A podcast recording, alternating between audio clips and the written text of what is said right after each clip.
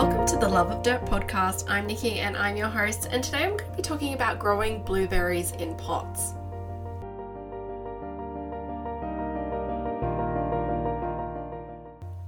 Hey guys, welcome back to another week. Uh, today I wanted to talk about growing blueberries in pots. So, blueberries were one of the first fruits that we started to grow when we were renting. So, we had them in big pots. Uh, many years ago, blueberries used to be so cost prohibitive here in southeast Queensland. I think they were around $8 for a little 125 gram punnet. So, we never really bought them, so the idea of growing our own was a little bit of a novelty, and we didn't really think they were going to grow here. So I always thought that they were just a, a cold weather fruit. So we saw them heaps when we were traveling through Canada, and you know, you'd buy like kilos of them for, for not much money at all. Um, so I just I just didn't think they grew here. And then when I saw it in the nursery, I thought, oh, I'm going to give that a go. So we brought home this blueberry and honestly, it has truly shocked me how well they grow. And it's now a staple in our collection of fruit trees. And we've still kept them in pots because they do so well. Um, in our experience, they've done better in pots as they really do need that good drainage and they also need soil that is on the acidic side it's actually funny. I kind of look back to now. Now I look back to thinking, oh yeah, we can't grow blueberries, but where I grew up, we're actually surrounded by blueberry farms. They were everywhere in the area, and also that's a subtropical region. So it's just it's interesting how sort of blinded you are when you're not really focused on on growing these foods yourself um, until you actually start doing it. But anyway, so now, this time of year, around September and October, you'll see lots of them in nurseries. So, this is a good time to, if you want to start growing blueberries to go get plants. You're probably not going to get many this year, um, but the beauty of blueberries is they do start producing really quickly as opposed to other fruit trees, and you can grow them in pots, and yeah, they're super, super easy. So, over the years, I've made some mistakes. So, I thought I would share with you some tips for good harvests to get you going now. So let's talk about the pot size and your potting mix. So you really want to make sure when you see the little plants, they're actually quite small, but they do grow up. They grow to around about a meter high um, and round. So you want a minimum of about a 40 centimeter pot, and that's 40 centimeters wide by high. We actually have 50, could even be 60. Um, and they are really, really good size. So it's one of the big pots that you see in um, your nurseries if you're going to buy a commercial potting mix, um, what I would do is opt for a 50 50 mix of azalea, camellia specialized potting mix, and the other 50 part being pine bark. So this is going to give you a really good drainage um, because that's what they really they really thrive.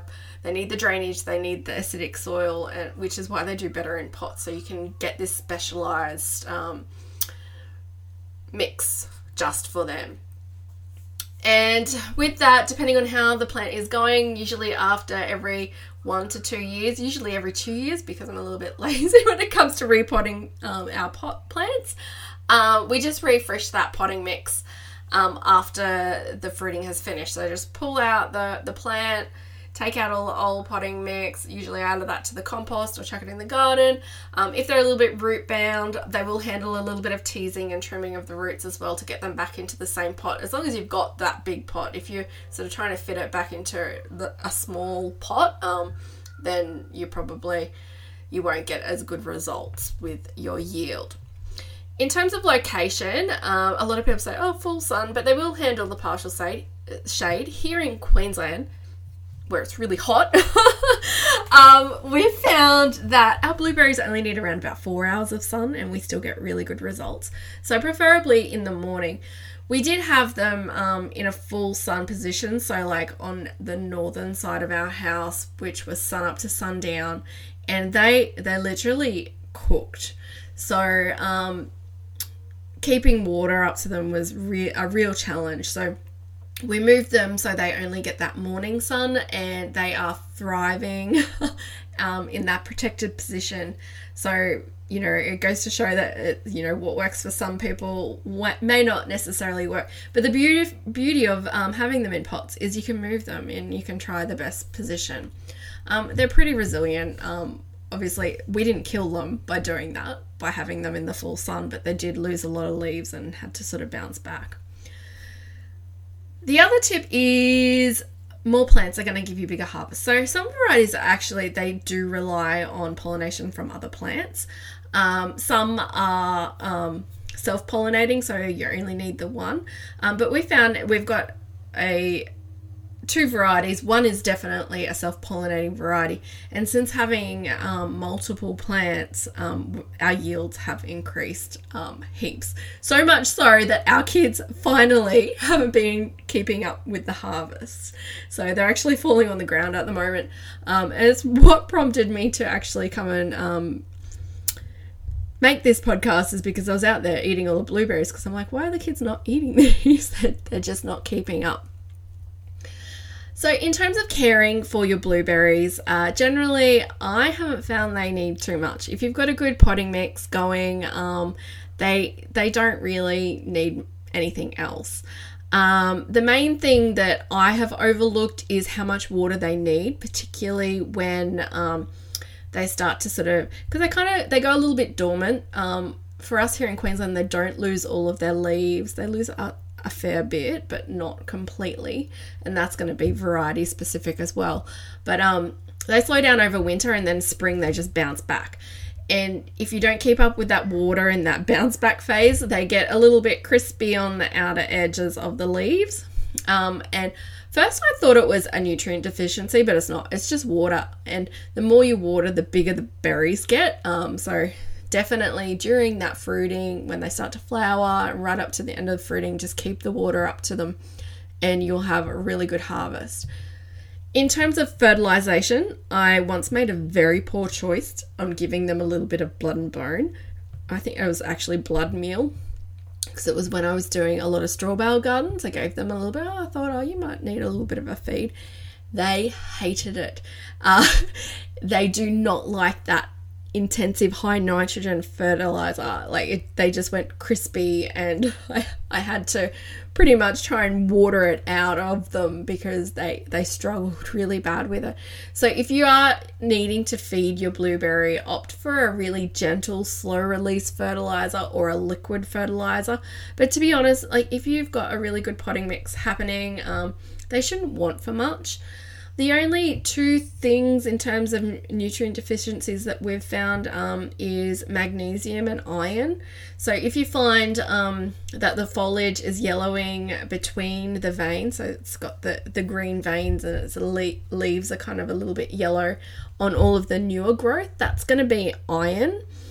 Um, if you find that it's doing that, but it's sort of a yellow to red on a lot of the younger growth, that's magnesium. So giving a, a little bit of a, a Epsom salt um, feed will do the trick. But again, a good quality potting mix, you you should kind of prevent a lot of those problems. In terms of pests, we haven't really found um, a great deal of issues with anything. Um, birds do love them, but to be honest, um, we've got a lot of miners that come in. We've got a, a lot of birds that come in, uh, a lot of parrots and rainbow lorikeets, and we haven't had any problems with those. The only theft that we've had is from the unsupervised chickens.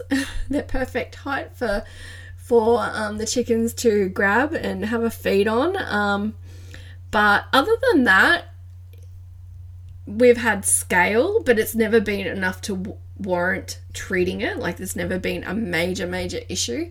Um, but if you do have a plant that is really struggling with scale, um, you can just use a, a simple eco oil spray. Um, if you're a dirt lover, I do have a DIY recipe inside the membership um, of what we use when we're desperate for aphids and scale and things like that. Um, if you want to go check that out. So, in terms of blueberry varieties, there are so many different ones, and what you really need to do, particularly if you are with us here in the subtropics, is look for a variety that's going to be suited to your climate. So, we need, because we don't get a lot of chill hours um, here in the subtropics, we need to find those low chill varieties. Um, and the two varieties that we grow, and I hope I'm saying it right, the first one is Biloxi and the other one is Sharp Blue. And if I had to make a choice in terms of um, what's producing the most at the moment, I definitely, hands down, go with Sharp Blue. If you're going to look, if you want just a plant that's going to provide yeah, stick with that one. Um, Biloxi is coming good this year. Um, my father-in-law suggested that I gave give it a trim two years ago, and it had it did really slow it down, so I, I trimmed it right back. Um, but it is catching up now, and it's fruiting a little bit later. So you could go with a couple of different varieties if you want that continual harvest as well.